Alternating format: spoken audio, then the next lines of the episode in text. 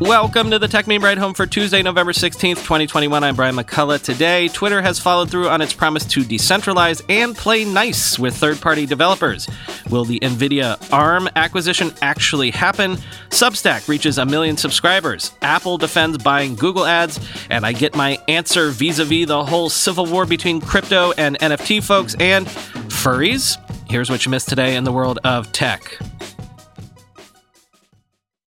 Twitter has made its version 2 API announced in August of 2020 the default API going forward for developers, giving third party apps more freedom as Twitter aims to become more decentralized. Quoting The Verge.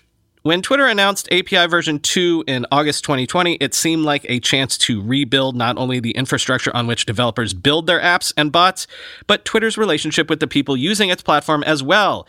API v2 is taking over API v1.1's job of letting third party clients access and interact with tweets and letting other developers create bots that do various things across the platform, like introduce people to the weekend or gather analytics for companies. When I talked to Amir Shevat, Twitter's developer platform lead, about what the official switch to API v2 means for the platform, he told me that it would make things better for users who wanted third party Twitter clients. He also revealed that the change was another step in the company's goal to become a decentralized platform that developers build apps and experiences on top of, making conversations better in ways that Twitter itself couldn't.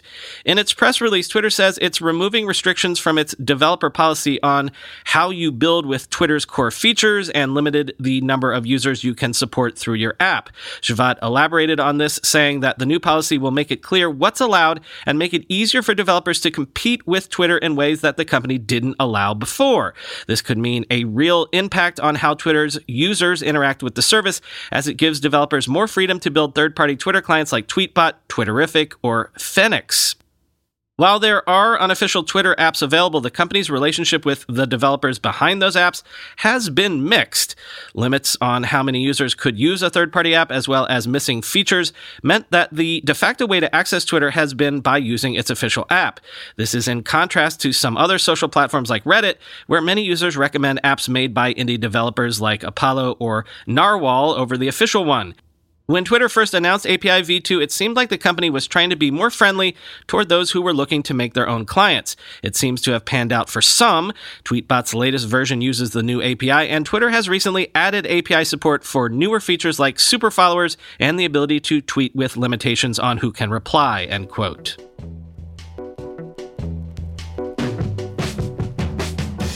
Remember that big NVIDIA acquisition of ARM? Well, I think we need to put that on a death watch, maybe, because the UK government has referred NVIDIA's planned ARM acquisition to its CMA for a full investigation carried out over 24 weeks, citing antitrust and national security concerns. Quoting CNBC, the CMA said it has serious concerns about the deal after it completed the initial Phase 1 probe. The takeover is being scrutinized by regulators around the world, and the chip companies said in August that the deal is now unlikely to be completed before the initial deadline of March 2022. An NVIDIA spokesperson told CNBC on Tuesday, quote, We plan on addressing the CMA's initial views on the impact of the transaction on competition, and we will continue to work with the UK government to resolve its concerns, end quote. They added, The Phase 2 process will enable us to demonstrate that the transaction will help to accelerate ARM and boost competition and innovation, including in the UK, end quote. Critics are concerned that the merger could restrict access to ARM's neutral chip designs and that it could lead to higher prices, less choice, and reduced innovation in the semiconductor industry. But NVIDIA argues that the deal will lead to more innovation and that ARM will benefit from increased investment. Last month, the European Commission, the executive arm of the EU, launched its own in depth investigation into the deal, which is also being scrutinized by regulators in the US and China. End quote.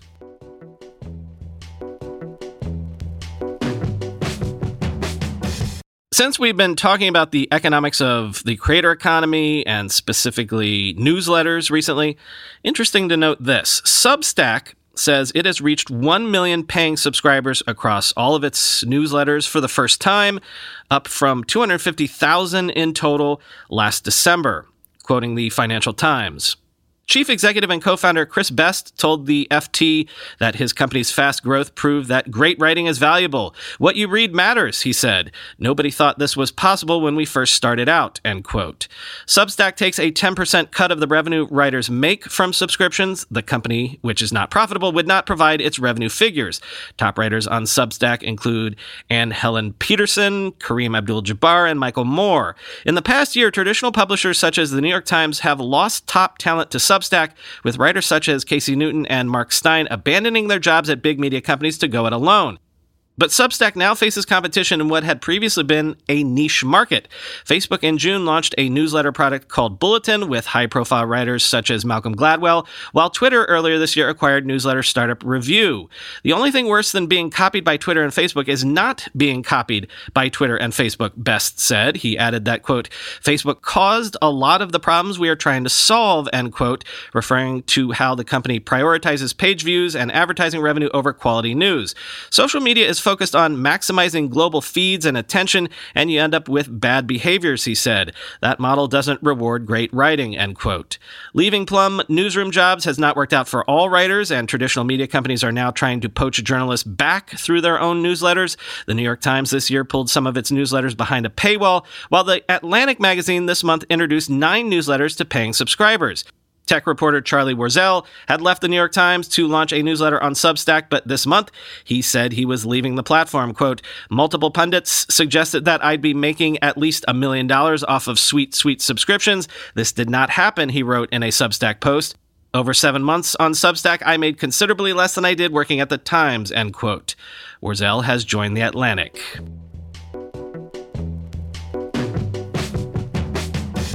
And real quick follow up to yesterday's news Apple has responded and is defending buying ads for third party apps, saying they are marked as from the App Store, have been live for at least five years, and Apple regularly communicates with devs about this practice and other things, quoting MacRumors. Apple now says its ad buying practice has been mischaracterized, and developers are fully aware of the ads it runs on their behalf. Apple indicated that this is no different from retailers running ads for the products they sell and is a very standard business model. Apple is granted conventional legal rights to advertise in this way in the agreements it has with developers. Apple says that the allegation that it is secretly or quietly purchasing ads for developers without their knowledge or consent is an overt mischaracterization. On the contrary, the company says that it regularly engages in conversations with developers about the ads it places, and many developers express their appreciation for this support. Apple says that it is committed to providing developers with the resources they need to be successful on the App Store. These resources include compilers, testing and debugging tools, technical support, SDKs, libraries, APIs, and more, but they also include advertising both inside and outside the App Store, end quote.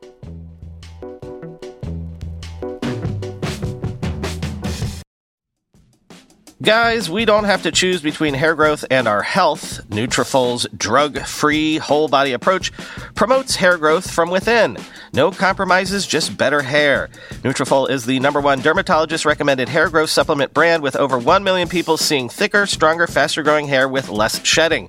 With Nutrafol, building a hair growth routine is simple. Purchase online, no prescription or doctor's visits required. Free shipping and automated deliveries ensure you'll never miss a day. See results in 3 to 6 months. While many supplements rely solely on ingredient studies, Nutrafol clinically tests final formulations to ensure their efficacy.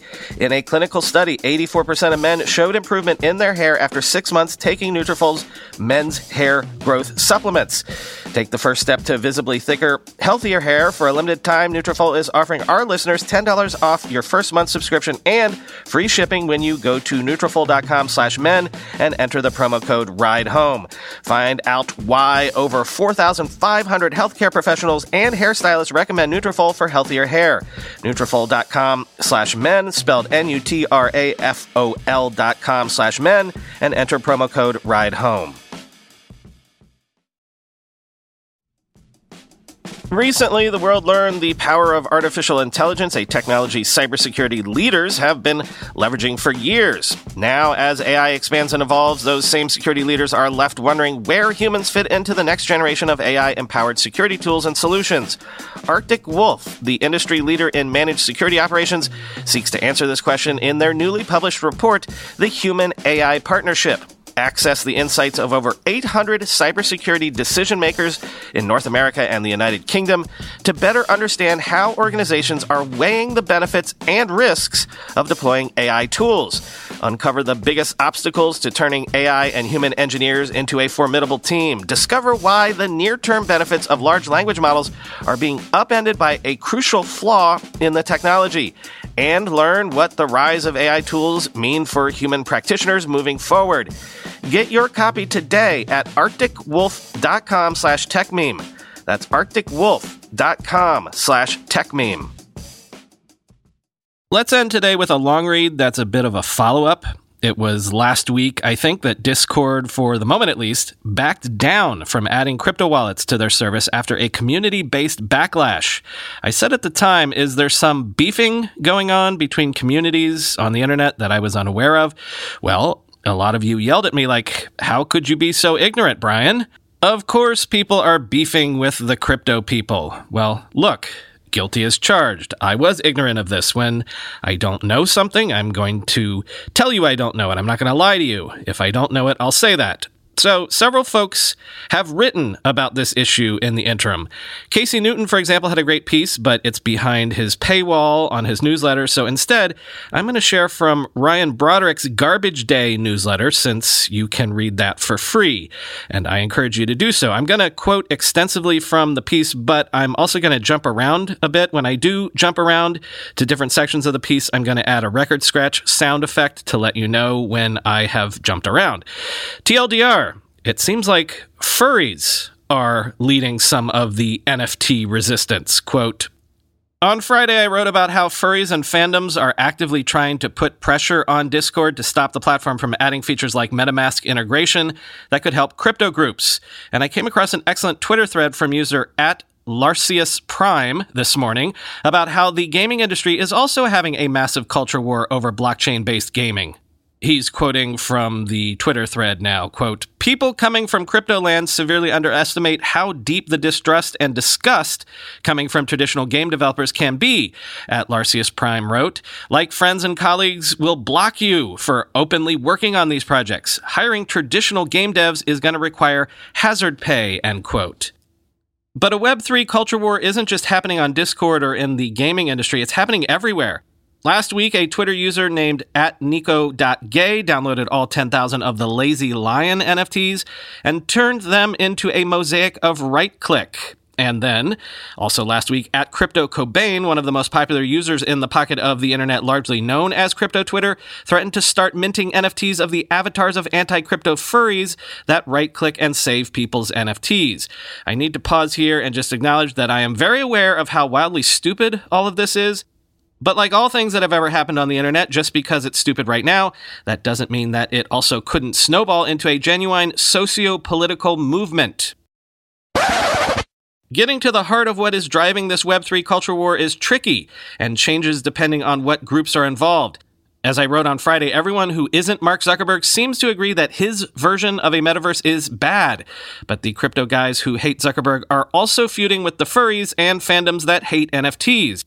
I found it's easiest to think of this in Game of Thrones terms. Meta is the White Walkers. Zuckerberg appears to be just as capable of human emotion as the Night King, at least. And I suppose the crypto guys would be the Lannisters, and the non crypto users would be the loose alliance of House Stark, the Night's Watch, and the Free Folk. I mean, furries are definitely the free folk in this analogy. The best overall articulation I've seen so far of why Web3 is so hated by many online subcultures right now was from at Nico.gay, the Twitter user behind the right click mosaic. They explained in a follow up tweet that they weren't anti NFT for ecological reasons. Quote, the real issue is that they represent an attempt to reimpose artificial scarcity on culture, at Nico.gay tweeted. Digital scarcity is an anti human evolution ideology that imposes board game like rules which serve no purpose than to preserve the game itself, to hide the internal contradictions of capitalism that become painfully obvious in an area of culture that has overcome scarcity, end quote. This to me feels like the main battleground for the next five years of online development. On one side are people who want to make a lot of money on the internet, like Meta or Andreessen Horowitz, which has invested in over 50 crypto startups and launched a $2.2 billion crypto fund last summer. And on the other side, as always, are the various online subcultures and communities and creators and users who really just want to be left alone, allowed to safely and freely make and share whatever they want. There seems to be a growing consensus right now that if blockchain technology was truly useful, the communities and industries that have led the development of the social web for the last 20 years would already be using it. If NFTs were a good way to manage digital assets, this line of thinking goes, gamers, furries, sex workers, and fandoms would have launched crypto projects years ago. But there are some problems with this. It is true that furries are now the most anti NFT group on social media, but that doesn't mean that that community and adjacent ones haven't had their own problems with digital scarcity. And also, the idea of the online porn industry innovating ahead of the rest of the internet isn't as true as it used to be. What I'm saying here is that this looming culture war war between the right clickers and monkey JPG owners is actually a waste of time. Crypto evangelists think the entire internet should run on their protocol, which makes no sense. But also, there probably are ways for the blockchain to help with some quality of life improvements for various online communities. At the very least, it could help make online communities more self sustainable. But while these groups fight for Twitter dunks, big companies like Meta or Andreessen Horowitz will be spending more and more money on the crypto industry and will almost assuredly use it to remake the internet in their image. And my fear is that, like how Web 2.0 went from a million different brightly colored social apps to essentially three companies and nowhere else to go, Web 3 could end up even more suffocating.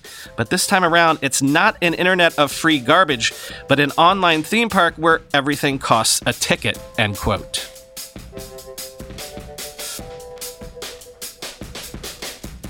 P.S. To follow up on that whole me not knowing things thing, Again, if I don't know something, if you're a longtime listener, then you'll know that I will cop to it and often ask folks to enlighten me.